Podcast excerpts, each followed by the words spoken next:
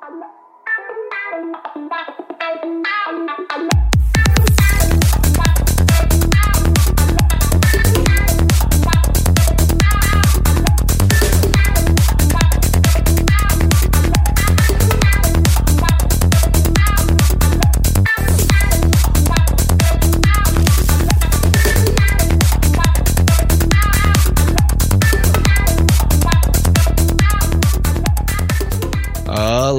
My friends, and welcome to the One Within All. I'm Chance, and you're listening to Interverse. This episode features Ethan Nichols, a comic style graphic artist of superb skill who weaves spiritual stories inspired by psychedelia and the infinity of the Supreme Self into some awesome comic style work. He's a new friend of mine, and in this podcast, we're going to talk about Ethan's comic Inner Demons, a beautiful 24 pages of slick and stylish panel by panel action that tells the story of a teenage girl who lucid dreams her way from an oppressive Catholic school to some kind of total self realization. We'll also surely discuss ideas about dreams, consciousness, and just what this universe might be, so be sure to put on your metaphysical thinking cap before you sit that ass down and burn that grass up for this chat with a very introspective and trippy artist named Ethan Nichols. I do hope you take a few moments to check the show notes for this episode and take a look at Ethan's Instagram page, which is Art of Ethan, where you can see pages from the comic I just mentioned, a link to the music I selected for the show by Beatcraft, a super awesome psychedelic electronic music duo from Switzerland. Thanks, guys. And best of all, in the show notes, you'll find links to Patreon for Ethan and me, which is Interverse. By subscribing to this show on Patreon, you can get access to the full two hours of this convo and a pretty big archive of previous Plus episodes, too. Of course, I am totally thrilled to have you here for the free show, so thank you all for listening, and remember, I love you. But if you get into this conversation and decide you want the whole shebang, just check the show notes for a link to patreon.com forward slash interverse, sign up, and I'll be sure to thank you on the show. Your support's the only kind that we've got, or I say we, it's actually me, just me, doing it all. So I don't do any ads, you know. I'm not trying to put advertisements in front of you. You get enough of that. So if you do want to support what I'm doing here and help me keep doing it, please subscribe. And speaking of which, I wanted to give all my heartfelt gratitude and big thank yous to all the patrons who were with us and a shout out to Karen Lee for the amazingly generous continued monthly donation. With that, I think it's time we all let go of what we're working on or thinking about or even worrying over and let all those layers of the external world identity fall away one at a time so we can meet our new friend Ethan Nichols in the plane of eternal oneness and give him non duality hugs and high fives. Not sure how that would actually work, but you guys are smart. I think you can figure it out. Welcome to the show, Ethan. Thanks for having me, man. It's an honor to be on. This is probably my first podcast, actually. I don't think I've ever sat down and done something like this. I like to be a lot of people's first. yeah, it should be cool. I think we got a lot to talk about. I think uh, just checking out your page and stuff, there's a lot of uh, like minds. I'm sure I've already said similar things. Yeah, absolutely. We're in good company here, especially with some of the themes that are in your storytelling. So I guess I'll let you take the take the initiative here and decide whether you'd rather talk about your own backstory or talk about some of the thematic elements in your creative work. I I won't go there until you do because I don't want to necessarily spoil things for a story that is well worth reading in its correct order. But uh, yeah, man, what'd you like to go with? Um, well, we could start off just saying the basic premise. I think you already said of inner demons, what you just read it's basically uh, it's not exactly the same as my story. It just has uh, parts from my life in it. I just started out with the idea of just some girl uh, lucid dreaming, which is something I did in the past. Uh, I started like age seven. I started lucid dreaming uh, around there. I mean, I've been dreaming since I can remember in my childhood, but um, the story is basically her lucid dreaming, and she's followed by this little angel, and uh, it's pretty much just an adventure of her inside of her mind and battling like depression, and also she goes to a Catholic school, and, and that's part of my life. I was raised as a Catholic, like until I was like in fifth grade. I went through all the different, um, I don't know, sacraments, and so that sort of had an impact on my uh, the beginning of my, I guess, view on the universe and myself. So yeah, that's pretty much what Inner Demons is about. I think that that's w- really well expressed. Just how much pressure is put on children in environments like that uh, of just basically like guilt and fear, all to create uh, necessity in the person's mind that they must conform, otherwise they're damned. And I feel like that's the bane of creativity and freedom. And essentially, you know, it's kind of the opposite of spirituality, you could say. And it, uh, I wouldn't think we would offend a lot of listeners by saying something like that about religion, but you know, mm-hmm. what does offend is kind of a good sign of what you should work on, right? Yeah, I would say so. If you feel uh, too attached to a certain identity within a religion or a certain way of thinking, even atheism, is limiting your own point of view, honestly. Um, there's nothing wrong with it. It's just, I think, yeah, if you have such strong beliefs about certain things, maybe you should check that out. And that's what I got from a lot of the people in this church environment growing up was like if you didn't believe it, you're kind of a weirdo. And I even remember thinking about one of my neighbors, I heard from my mom at the time that she didn't believe in God. And I thought that was so weird. I was like, what? That's so weird. And I remember she would always wear like tie dye shirts and had like dreads and stuff. But now, as a 25 year old, I completely see where she was coming from. But before, it was like a completely different idea of God.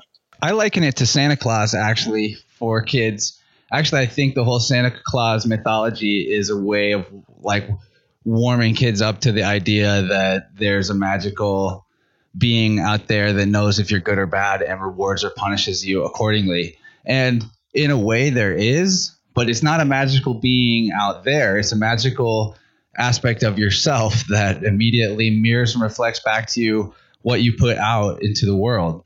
And so the fact that there is that kind of like karmic boomerang that is obvious for everybody to that's paying even a little bit of attention.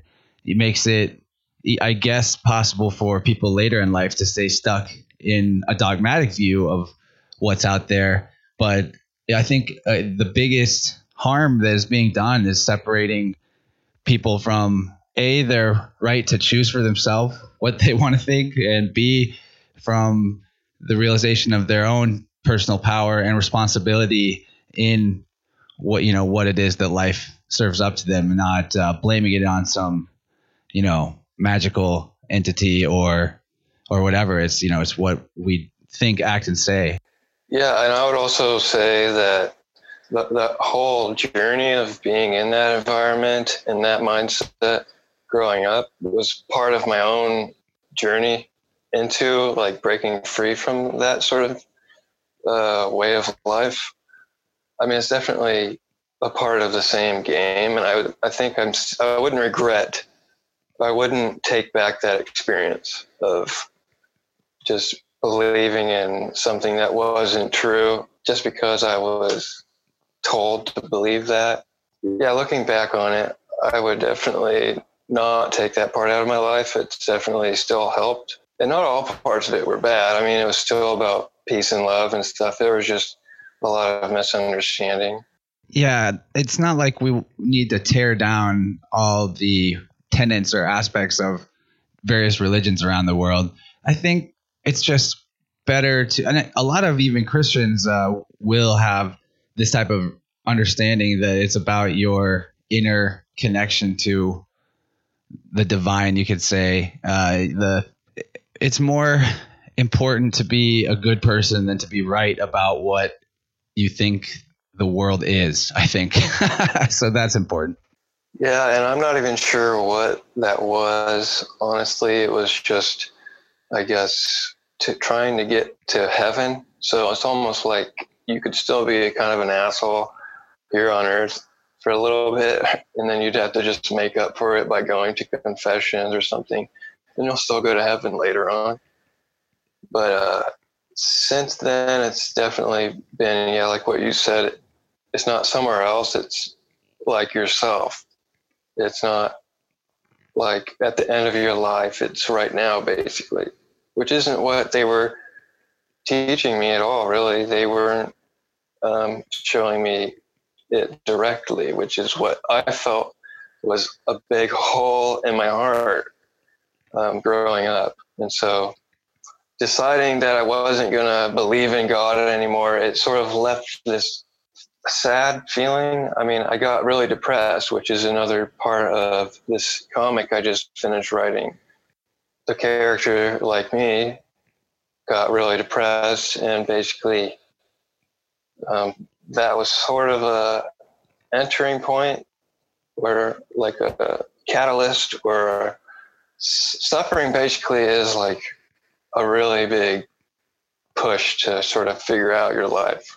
Yeah, that's actually one of the problems that we've got right now in society is that this medicated uh, prescription pill popping uh, culture of I don't want to feel my actual feelings. All forms of anxiety are bad. Push it away. Push it away. Actually, there's this is something that was spoken about by Freud uh, too, and I think Carl Jung. But it's really important to actually have legitimate human suffering and misery.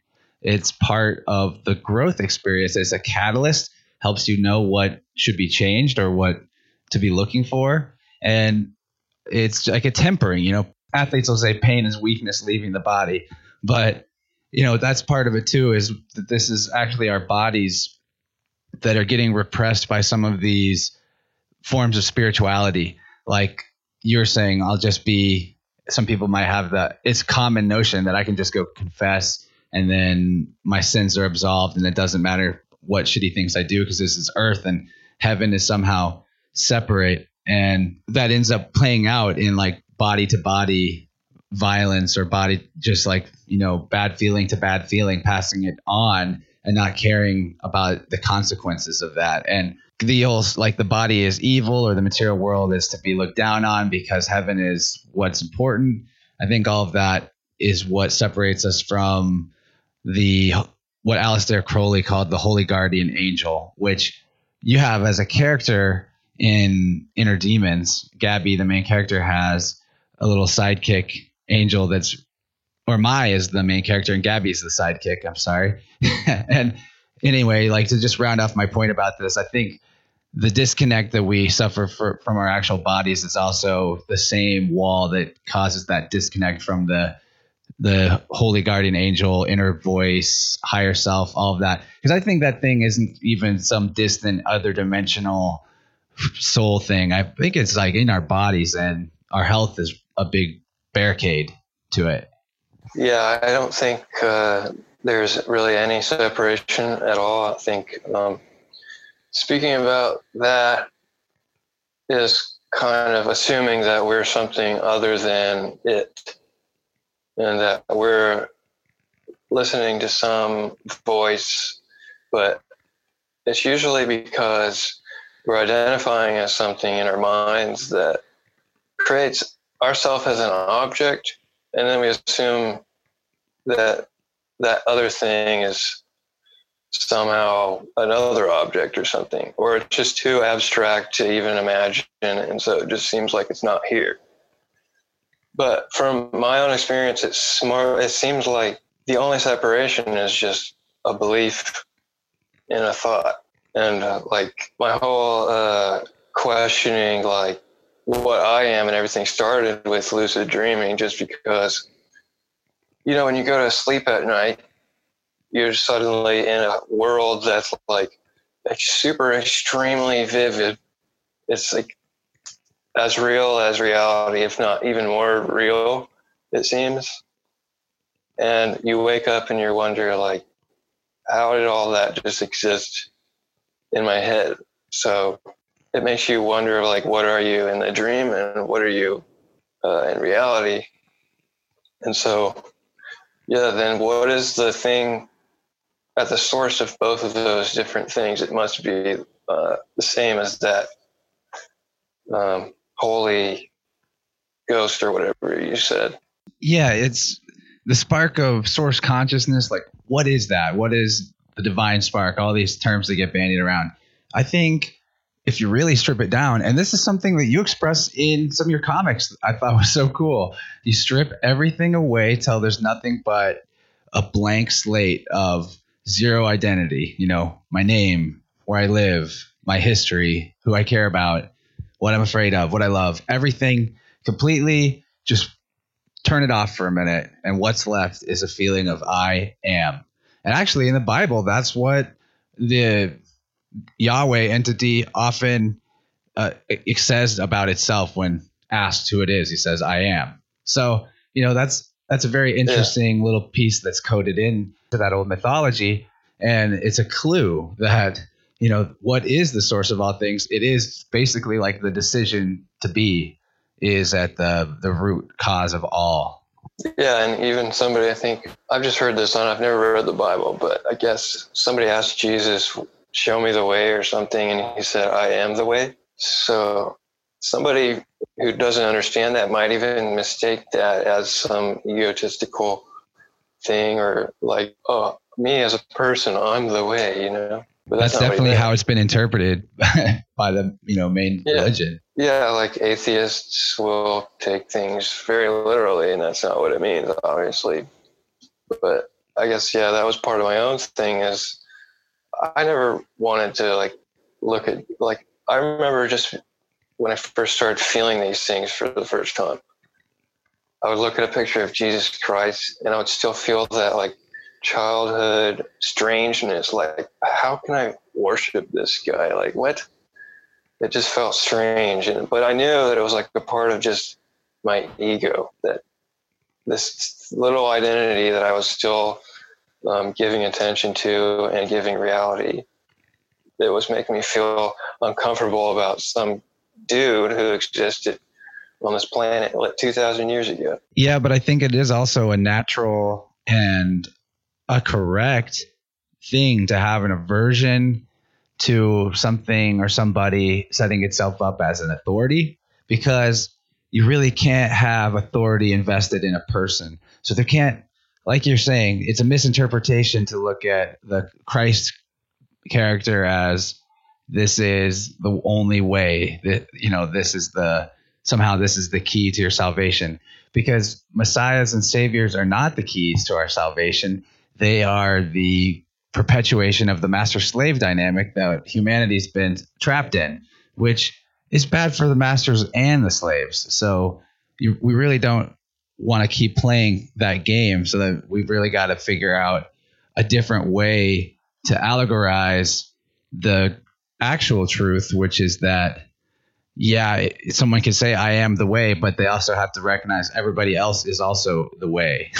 they have it inside of them. Yeah, and I'm, I'm pretty sure that when and if Jesus actually said that, that is probably what he was saying to the person too, like you are too and like there's no difference. But I mean, Jesus Christ is still gaining new followers that do feel and understand that he's not like necessarily like only me. He's just sort of an example, I guess, of that blank slate uh, in my comics where everything's stripped away and that's what he is, I guess.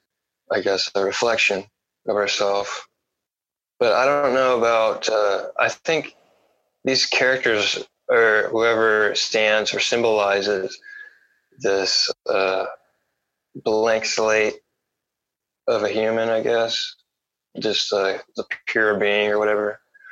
They'll still they'll still keep on popping up. I think even Buddha and Jesus and all of them aren't probably gonna uh, disappear in our history for a while. I think it's just going to keep going. But yeah, of course, people corrupt it and they don't understand it, but kind of ruins it for everyone else.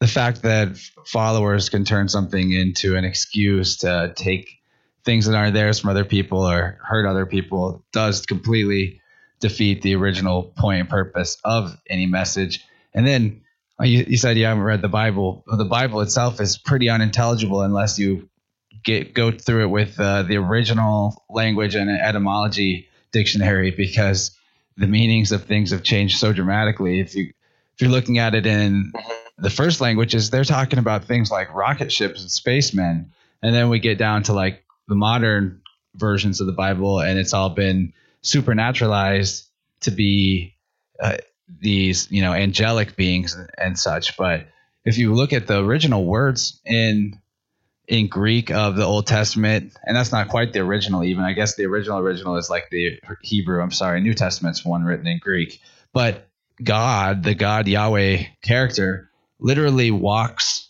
in a body around in the garden, and somehow we've supernaturalized all of this and said that this is like some magical disincarnate entity later down the line that they're calling God. But it's so weird. There's like multiple versions of the character. Um, we might be getting off in the weeds though, and I, I'd like to talk more about lucid dreams maybe and see what see what some Yeah. of the techniques that you use for that might be and how you how you practice that or where you learn some of it. Well, I think when I first had my first lucid dream, I'm not even sure if this is the first one because I mean it's dreams. You know, sometimes you just don't remember them, and they're so vague, really. But I think I was about seven or so. I would just say around then, and I just remember sort of becoming aware that it was a dream, and I saw somebody, and I ran right at them, and I jumped and like hugged them.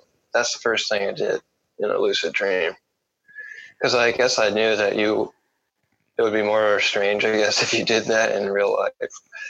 Uh, but it's just funny. That's the first thing I thought of was to go hug some person in my dream.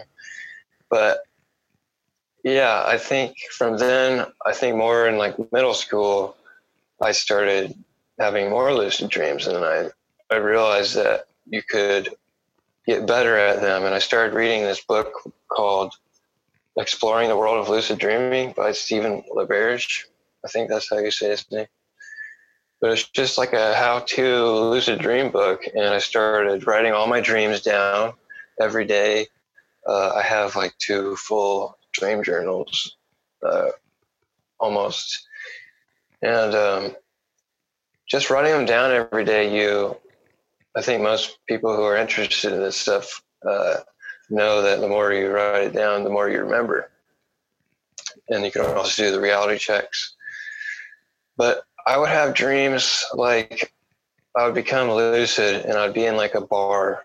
And one time I went, I went to the bathroom and looked in the mirror. And the night before I did this, I planned this out. And now I was actually doing it in my lucid dream.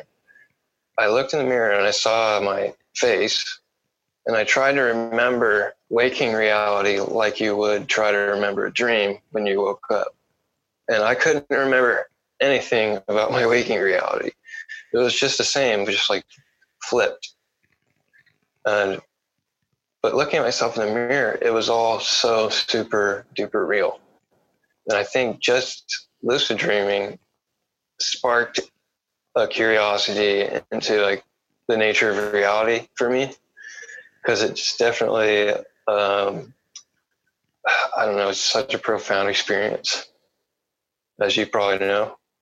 Yeah, I'm definitely not as accomplished as I say accomplished, but dedicated is better word. You know, I have kind of let my dreams go by the wayside. There's actually a point made in the comic about cannabis use before bed and messing up your dreams. Oh yeah, yeah, that's been my my situation for a good couple years, and uh, but I've totally been inspired after reading your stuff to be more diligent about laying off earlier in the day. And to my great pleasure, I have had good dreams the last couple nights, but not writing them down, of course, it all totally fades away. Mhm. But I love what you're saying about how hyper real the, the lucid dream can be because when I have had a waking up- up in my dream experience, it does feel like the realest possible thing. And I've had every I've had everything happen from immediately flying away, which is the most common thing that I do, to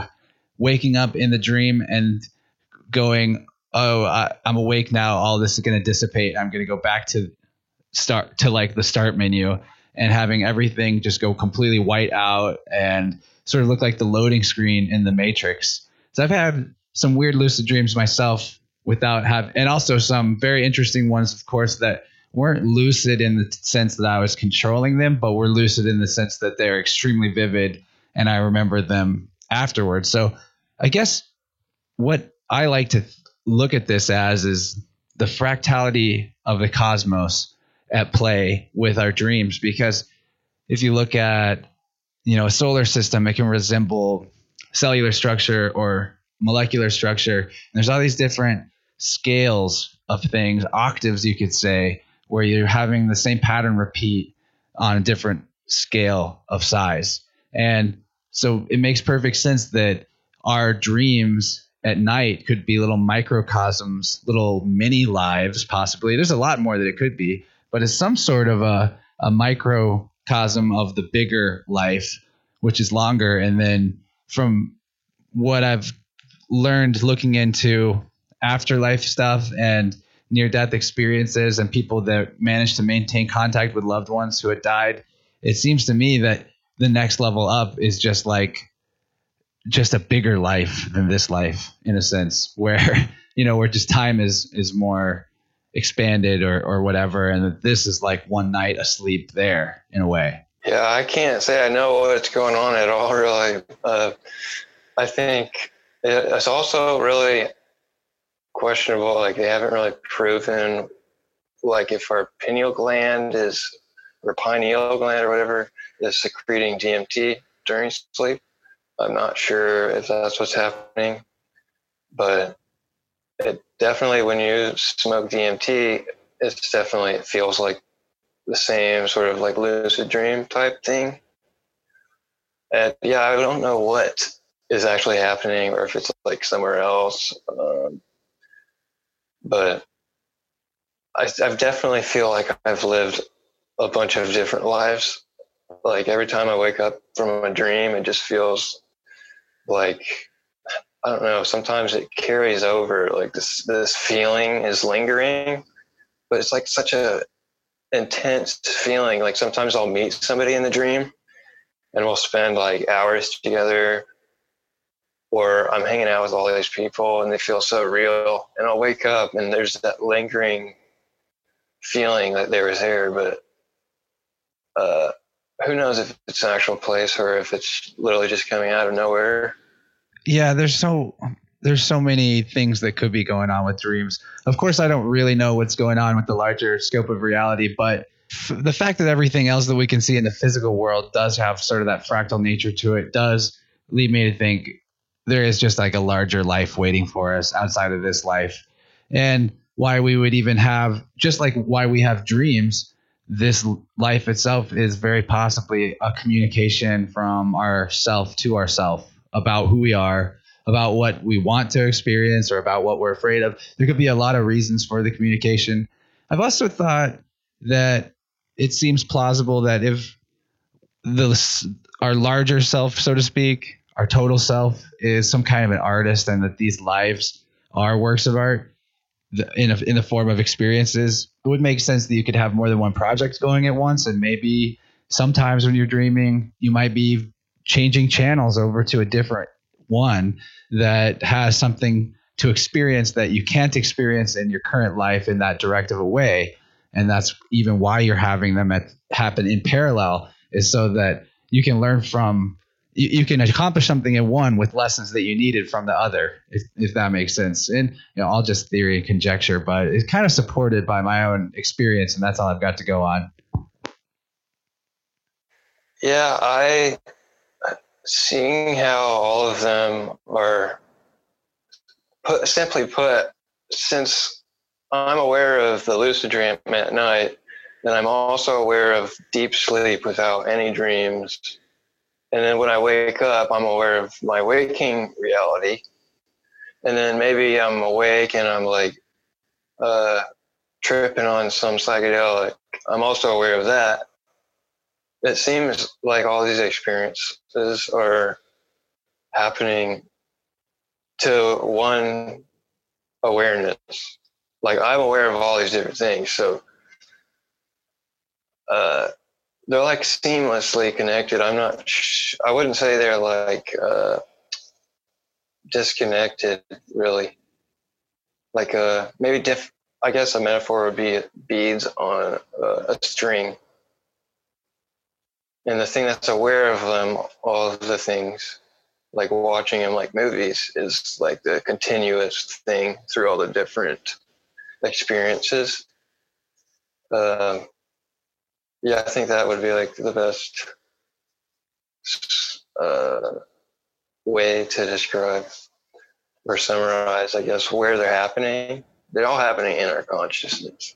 What's interesting though is that we talked about sort of that blank slate, pure self, um, just awareness, you know, but in a way, that almost doesn't exist because every experience that we can ever look at, there's something that we're bringing to it. It's not, you know, like the only only way I can ever go totally to like a blank space or full void is in meditation. And even that, I'm still constantly dredging up things un- that are coming out of my unconscious for me to look at. So, you know, is is there even you know, ontologically speaking, is there even such a thing as nothingness? That's one thing that people will bring up in like in like Buddhist thought. Everything is like essentially emptiness or nothingness, but I challenge that idea in my thinking because it seems like there's something there's always something to be aware of. It's never actual yeah. like pure emptiness. Um, well if there is from my experience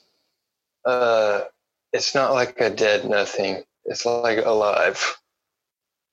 Because um, there is definitely like that sort of emptiness uh, that you can experience it in dreams or i mean that's what people describe as spiritual experiences. They feel on they feel like this openness or whatever or like the, the awareness.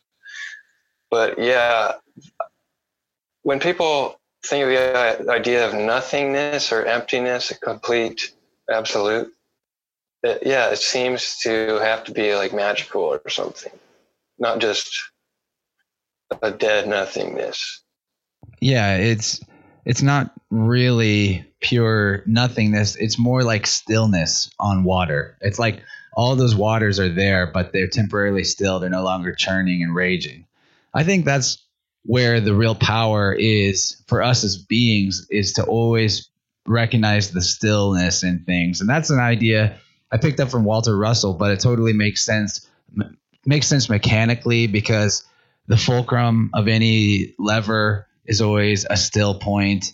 The there's always some there's always a middle between any polarities like the inhale and then there's a pause and that represents a middle and then an exhale and a pause and that represents another middle and things are always it seems moving from moving out from the center and then creating a new middle and moving back another way, if that makes sense. So the stillness is this oh, seems like that's the balancing point. That's the observer in a way is that sort of complete blank stillness, but it's stillness of potential. But all the potential still being there makes it not exactly pure nothingness. That's my best way of understanding it.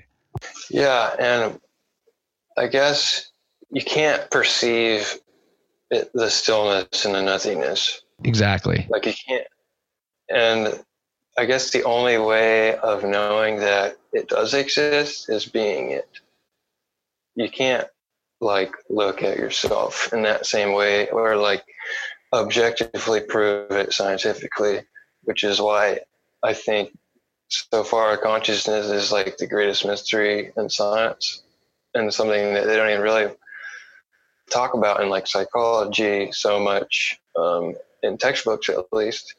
Which is crazy because the word psychology is actually soul knowledge or soul study because the psyche that word actually means soul and it's just been since freud and not that this is freud's fault but it was basically reworked in american psychology to mean studying the just mental processes and like sort of on a physical pharmacological basis and not on looking at the actual soul itself which is the real heart and origin of what psychology is. Yeah, I when I was in college, um, I remember my first year, I took like psychology 101. There were like 300 students in that class.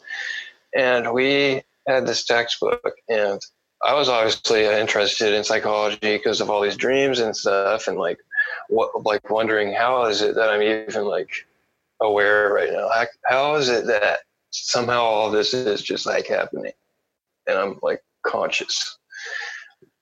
Well, when I would open up that psychology book, there was one little section on the word consciousness. And it was nothing like interesting at all. It was just like basically just sort of almost avoiding talking about it in depth, I guess, because it was so mysterious. So you're definitely not going to find like a lot of discussions about this in a university setting. No, and it's really too bad because that type of forum is great for having this type of discussion, exploration, and discovery. You know, because people in the age of going to universities, unless they've been completely locked into their own psychic and physical body armor to keep themselves from being sensitive to the fact that they're curious about this and that they might be even anxious about this and, you know, excited about this and all the above.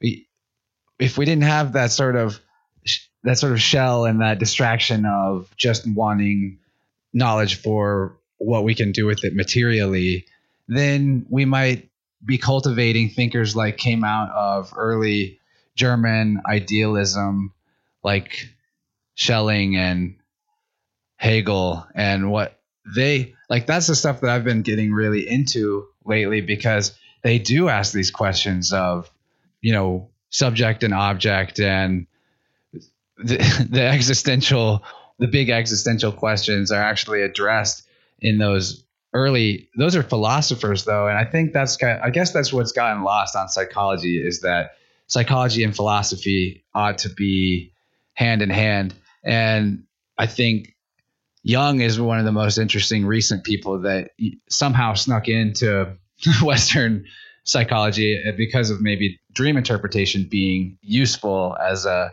as a tool but yeah um, i'm curious i guess like what to ask you more about yourself. What led you from, you know, what were you studying in school and what led you to start working so much on creating comics? Well, first of all, I've been drawing since like maybe I was four years old, maybe even before that. Uh, I think my mom just gave me a pen and pencil. I mean, a pen and paper, like when I was sitting in the shopping cart waiting for her to pick up groceries and stuff. So I've been drawing ever since. Like I had an art mentor for two years in elementary school. Um, I just kept doing it all up until now. So it's been kind of my number one passion. And uh, I just knew that that's what I wanted to do, I guess, for the rest of my life. Um, I was always writing stories too as a little kid. So I guess that lasted until now also. Um, but in school, I was like many younger teenagers, kind of just following that wave, I guess, uh, the pressure of society telling you that you had to go to a university, get a degree, you know, blah blah blah blah blah. A lot of that led to led me into like a very dark state of mind, where I felt like now I'm basically just to chase a bunch of stuff that I don't care about. And I didn't care about money. I know you need it, but I didn't care. I was just being naive. And I wasn't really interested in any sort of successful career or whatever. And so that suffering, that depression, I guess, uh, led me into more of a spiritual way of life, I guess. I guess I got really experimental with um, psychedelics because of that, because I wanted to understand consciousness. And they didn't teach me that in college, so I had to sort of show myself, I guess. And so a lot of that these personal stories and my explorations in my own mind is basically the biggest um, theme in my artwork is like self discovery and a lot of trippy things. Uh, I like to do visionary art. Um, I mean, I've seen some crazy things that I'll, a lot of listeners probably have seen similar things, but I mean, walking around, most people around, I don't know that they've like met the machine elves, you know what I'm saying? so uh, I feel like it's really special when you do meet somebody ha- that has like similar interests um, because it can be a really deep relationship. But so far, it seems less common to meet anybody interested in just like uh, boring self self realization or whatever. But yeah, anyway, I forgot to mention also that I was studying horticulture in college, but that doesn't really matter. oh, it does matter. Actually, that's like one of the biggest solutions to the the current state of the dream we're in right now, the collective dream. If people yeah. learned more horticulture, myself included, and put that to good use, we'd need less money because we'd be growing our own food. We'd need less. Oh, yeah, that's exactly my thought. I think I just chose that. It was specifically like um, growing food, like food production, and environmentally friendly. Basically, is what I learned. I figured I didn't want to go to school for art because I don't know the art culture and art school just seems weird to me. So yeah, I just think I just picked that because it felt like um, we might need it or something. That's smart. That's good. You have a good connection to your intuition, clearly. And I think that's why you were put through that sort of suffering and depression experience because of the fact that you stayed open to your to your own self. Because yourself is the one you know the imperial self is very stubborn and uncompromising. And if you're not staying if you're not in touch with it then it slams the door on you back and it doesn't feel good. You know if you're be- being untrue to it and it doesn't put up with all that much before yeah. next thing you know you're having sort of like anti synchronicities in your life and you're almost getting ruled by those ruled by the inner demons if you will so it's it's very cool that e- even so young in life you've gotten to a point where you can be more at peace with these things and now in, enjoy what comes next, which is, you know, the unknown, first of all, which is not a scary thing. It's a positive thing. And secondly, a lifetime of surprising yourself with your own imagination through the, the fact that you're a creator. Yeah, I have no idea what's going to happen in the future. like, I, yeah, like it just kind of spontaneously happens, like a dream, basically. Uh, but yeah, in the past, I used to just always be thinking about the future and and like the past and always reminiscing and being so nostalgic about what was so good about the past and how it's not here anymore. So I do feel a lot better that I don't focus on the mind stuff so much anymore, and I hopefully can like keep um, putting that into my artwork. I guess for people to uh, enjoy I'm not sure. if Somehow it must end up in the things I make a little bit. Oh, definitely. Even from even the abstract stuff, but I, I really just you know this is the, the the time where I really wish I could show people listening to audio pictures right now. But there's this one comic you have where it's uh like this cool little alien being and he asks you the reader to just do a little experiment with them, which is kind of like what we described earlier, where you just delete and forget all those social identity things. And to get back to the imperial self, which is just that pure awareness part of yourself. But I don't think it, part of it's not just the awareness, but it's also sort of the inner emotional, physical reaction that we have to things that we experience, that we observe, that when we are paying attention to how we feel, that's also the imperial self.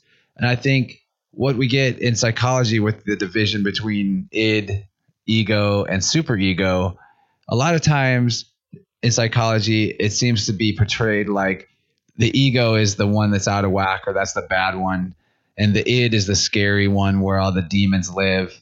But really, the id is like that deep self that contains everything that in potential that you have ever had or ever known. And the ego is that physical body self where your your skin is the exterior of that ego, which is the character that you are in this dream. And the superego to me actually seems like the one that's to blame for a lot of the strife that we're feeling because that's the part of us that is informed by the Mitwelt or the the world of other people. Is for, you know we're trinity. We have our own inner world. We have the outside cosmos itself in totality and then we have the world of other people the social world. And it's always those expectations that we're putting on ourselves from what we think others want of us or trying to please other people that are not pleasable. You know all of these things that are relationships with the super ego or other people that are causing our biggest self-destructive tendencies and negative feelings about ourselves particularly yeah and i think once you do um, first like you talk we were talking about the alien comic i did where he basically yeah just tells you to forget about the future the past what's here right now basically. Like without and making any effort or even thinking about any of our knowledge that we've learned about psychology or theories. Um, you basically is just the message of that comic. I was just trying to, I guess, bring to attention what is actually most effortless. That's just uh, no matter how hard you try, it's still going to be here. Even if you don't make a single effort or if you try so hard to try to concentrate and meditate and whatever, or try to understand what is the superego or the id and uh, the the other ego or however many egos or whatever this person's ego and my ego and blah blah blah blah blah. All of these things, I guess, just to bring it back to the awareness, all of them are happening in front of you, right? Yeah, it's it's all. I like the maxim "all is self" because what like whether it's in the dream or it's in the quote unquote waking world, what it is that you're experiencing is a reflection of what's inside you at all times. And I think there's a it doesn't uh, it doesn't require any specialized knowledge to be able to work with that reflection and mirror and you know let evolution take its course as it wants to in your consciousness and in your body it, it's you know mostly it is about a very simple how you feel about something, you know, how you feel about what's in front of you. When it comes to relationships with other people or behavior patterns or places you go, things that make you feel good, make you feel energized, make you feel stoked are what your body or your like your holy guardian angel, your imperial self, imperial self is trying to tell you to go towards. And not like in a hedonistic way, because you know if you do something hedonistically pleasurable like you get blacked out drunk it's actually if you're paying attention if you're really present it's not that fun first of all and then second of all there's this visceral negative reaction in the body. So there's your there's your answers. There's your guidance system. There's all the the god or you know the spirituality you need is right there in what makes you feel good what makes you feel bad in your body in your health. So, uh, Ethan, tell us where to watch out for new things from you. Do you have anything in the works that you're excited about or uh, want to share, or are you keeping that close to the chest right now? Well, you can find me on Instagram or Twitter at Art of Ethan. Also, you can get my comic book at I think magicvoid.bigcartel.com. I also have a Patreon. Uh, it's Art of Ethan, where I'm currently making an ongoing comic called The Ancient Mystery that goes into a lot of the stuff we've been talking about today, uh, with a lot of like um, futuristic stuff, like cyberpunk, I guess, and uh, I guess it's just about like dreams and psychedelic sort of stuff, and I guess the journey of self discovery. So yeah, I'm just working on that right now. I'm actually going to make a page that will be coming out the day after this recording. So I want to do that. I also have commissions I got to work on. I'm kind of slacking, but as far as things in the future, I just want to make uh, more stories. Um, hopefully, they'll be interesting uh, and help people become more curious and like a lot of the stuff we just talked about. Have you ever checked out the work of Ron Regé Jr.? Yeah, I've actually met him in person. Uh, oh, that's cool. The Chicago Alternative Comics Expo. Uh, he was there last year and um, he was doing some workshop. And so I, I, did one of his drawing workshops, and then I got to talk to him. Uh, got a couple of his comics, but yeah, he makes a lot of similar sort of spiritual, cartoony stuff. Yeah, I was immediately reminded of him by your work, not at all in like a, you know, copying way, but it just in the in the fact that it was such such well done spiritual cartooning. I don't know. It was I love both of you guys, and uh, I think it's cool that you met him. Um, I've thought about sending him a message to have him on the show sometime because I'm a huge fan of the medium of comics, and that's something I probably should have gotten around to asking you more about, but now's not a bad time. Like, tell me more about what comics you like, uh, you know, your history with that as a medium, what you think about the medium itself. Uh, I like a lot of comics. I mean, I just grew up reading. I loved picture books as a little kid, and then I always liked Spider-Man comics growing up. Uh, not so much a lot of the other superheroes, but I've got a Spider-Man tattoo, so I, I understand. Oh, I love Spider-Man, um, especially the villains. Like I've got a uh, Venom action figure over here. Uh, yeah, so I like a lot of mostly right now like alternative uh, comics, I guess people call them, which aren't so much like superhero, Marvel, DC stuff. Just like I guess what I'm writing is just everyday stuff or weird psychedelic or uh, surreal stories, I suppose. I guess what's cool about them is somebody, I just saw somebody recently said it was like a low budget movie, like making comics, if you can draw anything really, you can just uh, create something that to a reader will feel like somebody on the page exists. And that's why I like uh, using it as a way to um, talk about more of these like metaphysical subjects. Is that, yeah, like you were saying earlier, it's not coming from me. It's like when the person reads it on the page, it's coming from that character. Like they almost feel like they're a real uh, little creature um, in a world somewhere. Um, so yeah, I like comics for that. Um, I think books, just words, um, let you imagine a lot more stuff. It's a lot more intimate in your mind. But I personally just love drawing, and I guess that's why I'm doing comic. Yeah, to I think there's a lot to be said about the medium as a form of expression that is actually higher in some ways than okay, there I am with higher and lowers, but it's it has qualities that the written word doesn't have. Particularly that you have these sort of waypoints in the form of frames that anchor people to the same story, but then between the frames, you what you're getting is the creation of action and motion in the mind of the person. So they're Yeah. they're magically manifesting that motion between uh, picture to picture in their own way, and they're seeing it in their own way, and it's kind of unique to them.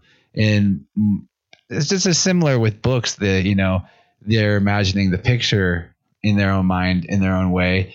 But what's cool is that with a, a drawing, even a simple drawing, you can say thousands of words right there, and so as a form of expression, to me, it makes total sense that the ex- advanced ancient Egyptians were using pictograph hieroglyphics. And I think we're actually becoming more of an image based instead of a word based civilization. Mhm.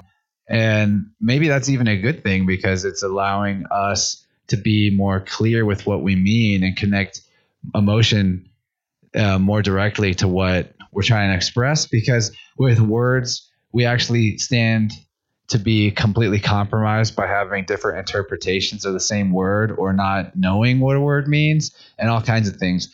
But anyone, you draw a picture of a human face, everyone knows what that is. There's no questions about it. Yeah, I've always been more visually inclined. So pictures are a lot more exciting for me than just reading information.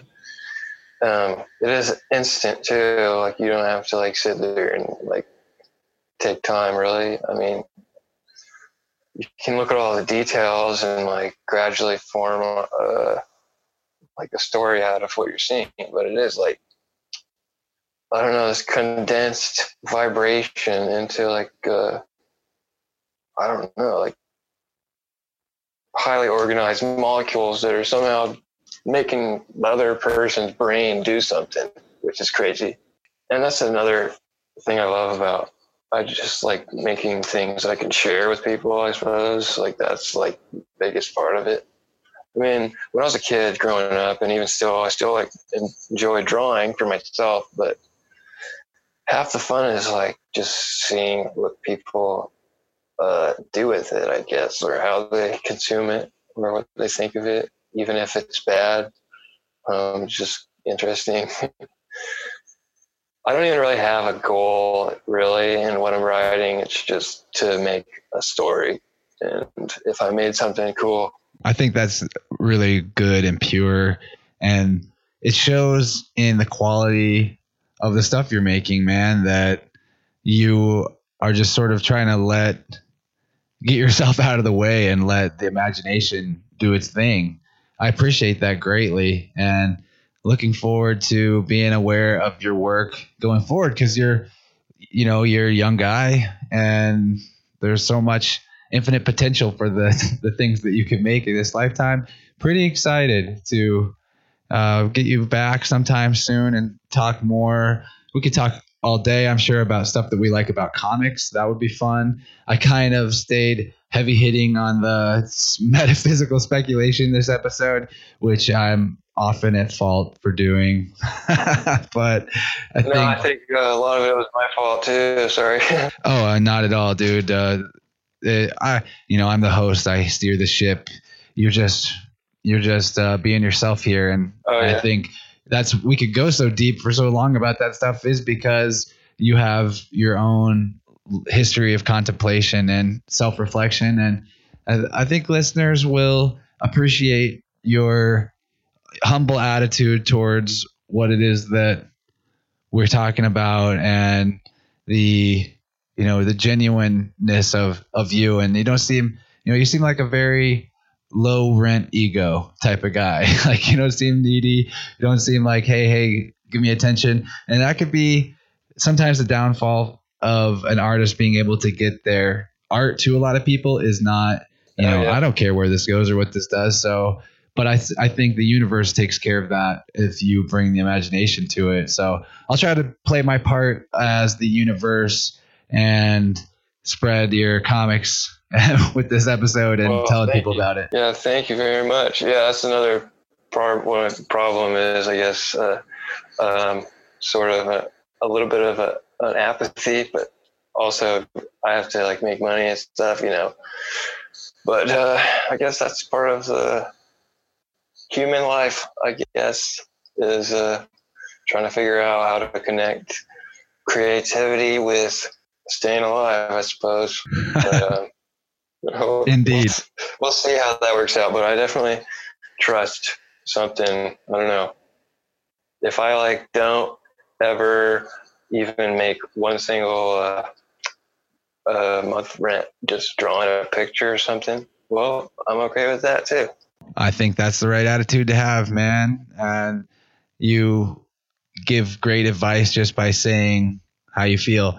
It it's going to like what you're the energy and the intent, attention that you're putting into your creations. That itself is a beacon to other people. So unless you just became some sort of completely misanthropic shut in, you'll be fine. What I learned from uh, my my guests on the show who have gotten larger followings is that it's all about increasing the number of potentially serendipitous connections that you've got with other people. And that could come through online or through just getting out there. And it sounds like you do get out there. You know, you went to Alternative Comics Expo. Um, I expect nothing but uh, good things for you, man. Your heart's in the right place. And do you have anything else you want to say before we close out for now and uh, say goodbye to the peeps?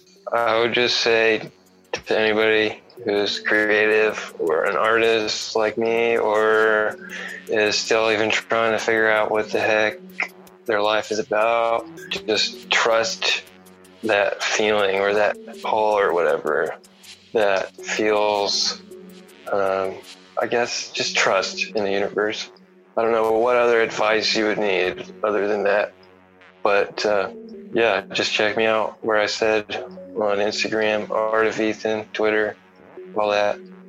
If you want to talk or something, message me. I don't know. You can be my friend. cool, man. I'm glad that we're friends now, too. Uh, thanks for coming on the show, yeah. and thanks everyone for listening.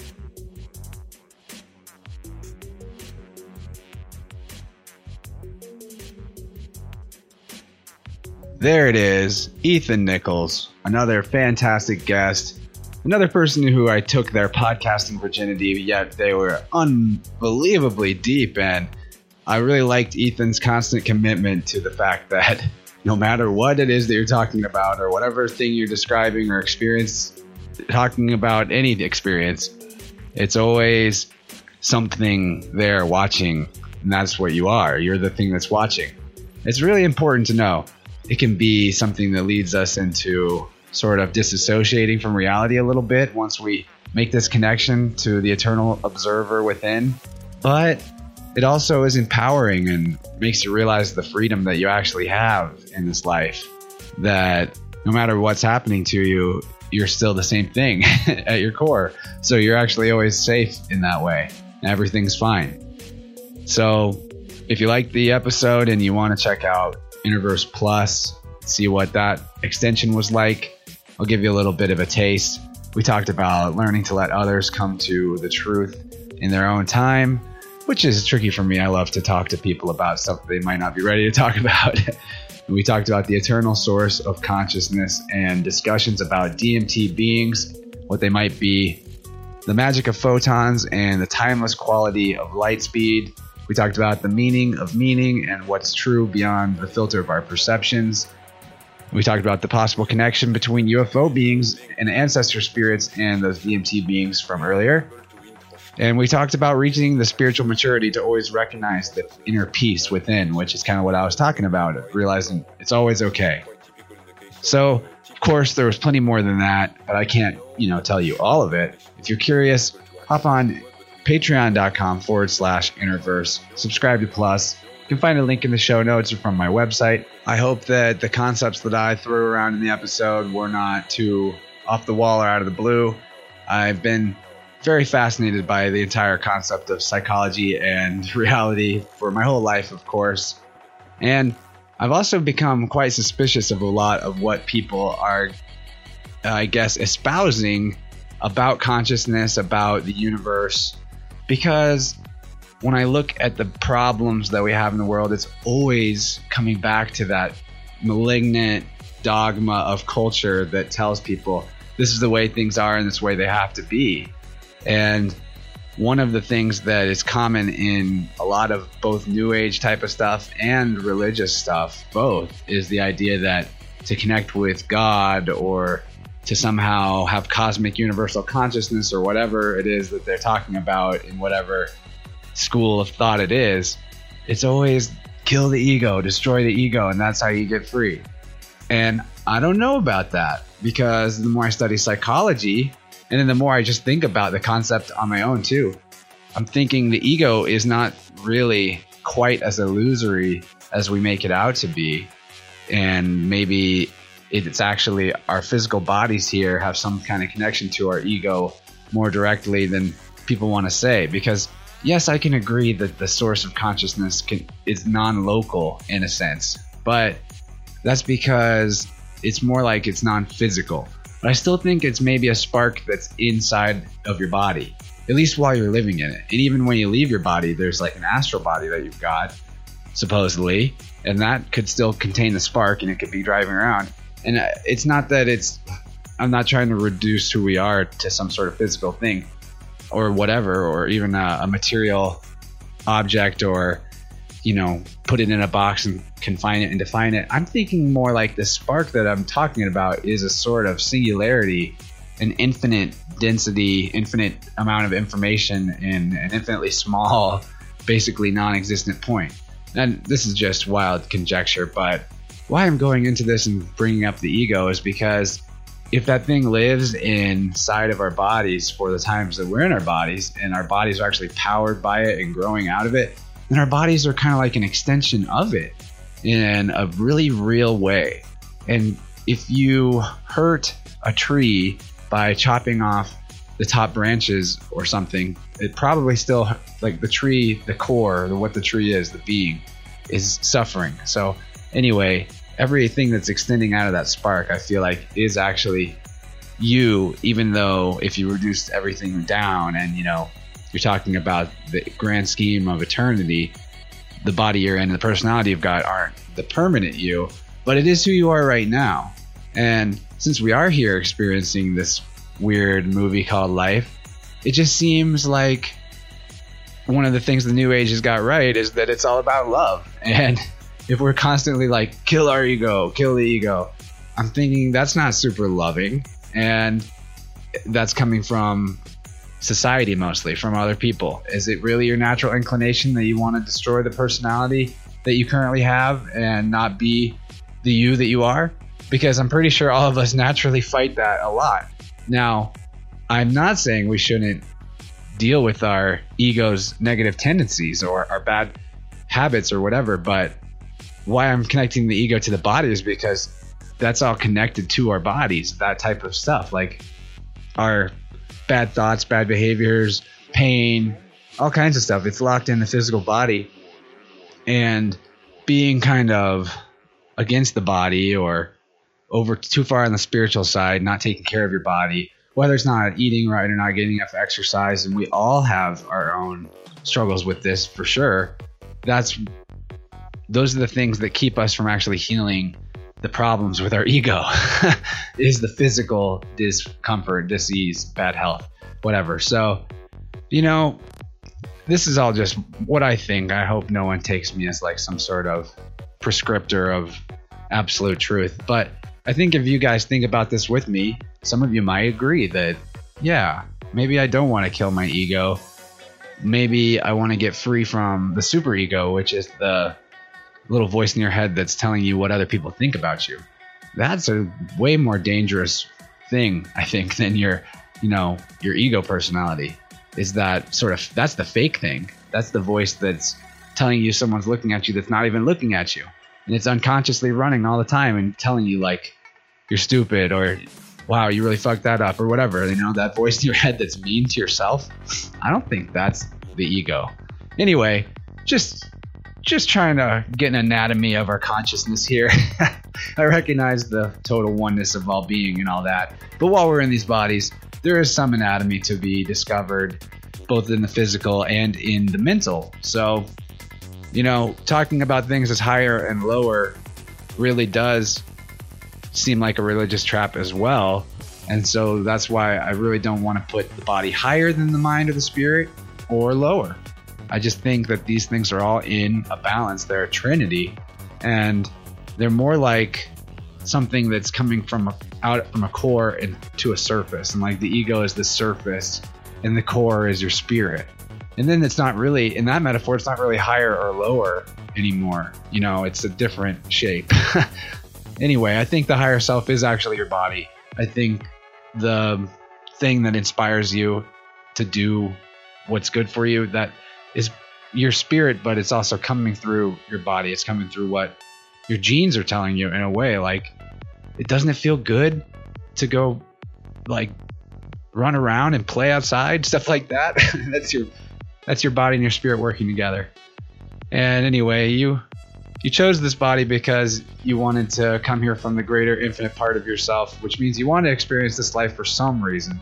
So it is important to develop the true self and a healthy ego and not destroy the ego completely, since you are meant to learn from it. At least it seems that way. Of course, you can choose whatever meaning for your life you want, but most likely we all did choose this experience on some level, like before we got here. Anyway, this conversation wound up being way more about things other than comics than I thought. I would have liked to talk more about comics. It's actually one of my favorite things. And so we'll have to have Ethan back. I'm going to maybe look into getting a few other cool comic artists on in the future. I hope you guys enjoyed the show. And like I said, remember that you can check out the full episode on patreon.com forward slash interverse. Also, you can check out Ethan's Instagram, Art of Ethan. Really good stuff. Also worth supporting him on Patreon. I'm a patron of his, and I love getting the early update pages from his new work, The Ancient Mystery. So I guess that's all from me, guys. And oh, you know what? While I'm here, why don't I tell you why the show hasn't been out for a while? Why there's only been one episode in July so far. I do thank you for your patience about that. I hopefully at least a few of you were on the edge of your seat, like, when's the next Interverse? Well, I had a couple of deaths in my family, and they just really, I mean, apart from taking up a lot of time, just you know, going and being with people and dealing with all that. I'm not saying this in a complaining way. That just takes up a lot of time. And I wanted to give that time, you know? And also, there were some times when maybe I did have opportunity to work on this, but I just wasn't quite in the mood. And it's not that I was super sad or morose. It was more like I just wanted to give some space to the show while I was dealing with that. You know, trying to be the best version of myself through those uh, experiences that I could. So thanks for being patient about that. I will definitely continue to try to get three or four episodes out in a month. And next episode's already recorded. It will be coming out as fast as I can get it done off the heels of this one. And I actually spoke to a professional psychic and astrologer. That's going to be a really cool episode. I learned a lot about my own personal chart through sidereal astrology, which we'll explain in that episode. But for now, thanks for listening. That's it for me. Stay tuned for the next episode with astrologer lady Desiree. And uh, thank you again for being here in this human experience with me. Don't forget, I guess, before I leave, I'll tell you also if you get on the iTunes podcast app and subscribe through there, you can also leave a five star review, super helpful. And forgot to announce, Spotify is now carrying Interverse Podcast. So if you like to use Spotify, that's a great way to listen to the show. I bet. I don't use it, but I bet it's great. I'm glad it's on there. Uh, so yeah, subscribe in those places. Leave me thumbs up and five stars and like my stuff so that my pre- my poor, you know, fragile psyche can continue doing this work and be fueled by all your attention and praise. but I do like to be told that I'm doing something good or bad. I just like to be, you know, talked to. I'm like you guys please hit me up online, social media, Interverse Podcast. I'd love to hear from you. You guys are beautiful. Thanks for listening. And may you always remember that you're actually everything and nothing, and there's nothing to be afraid of, or something like that. All right, bye.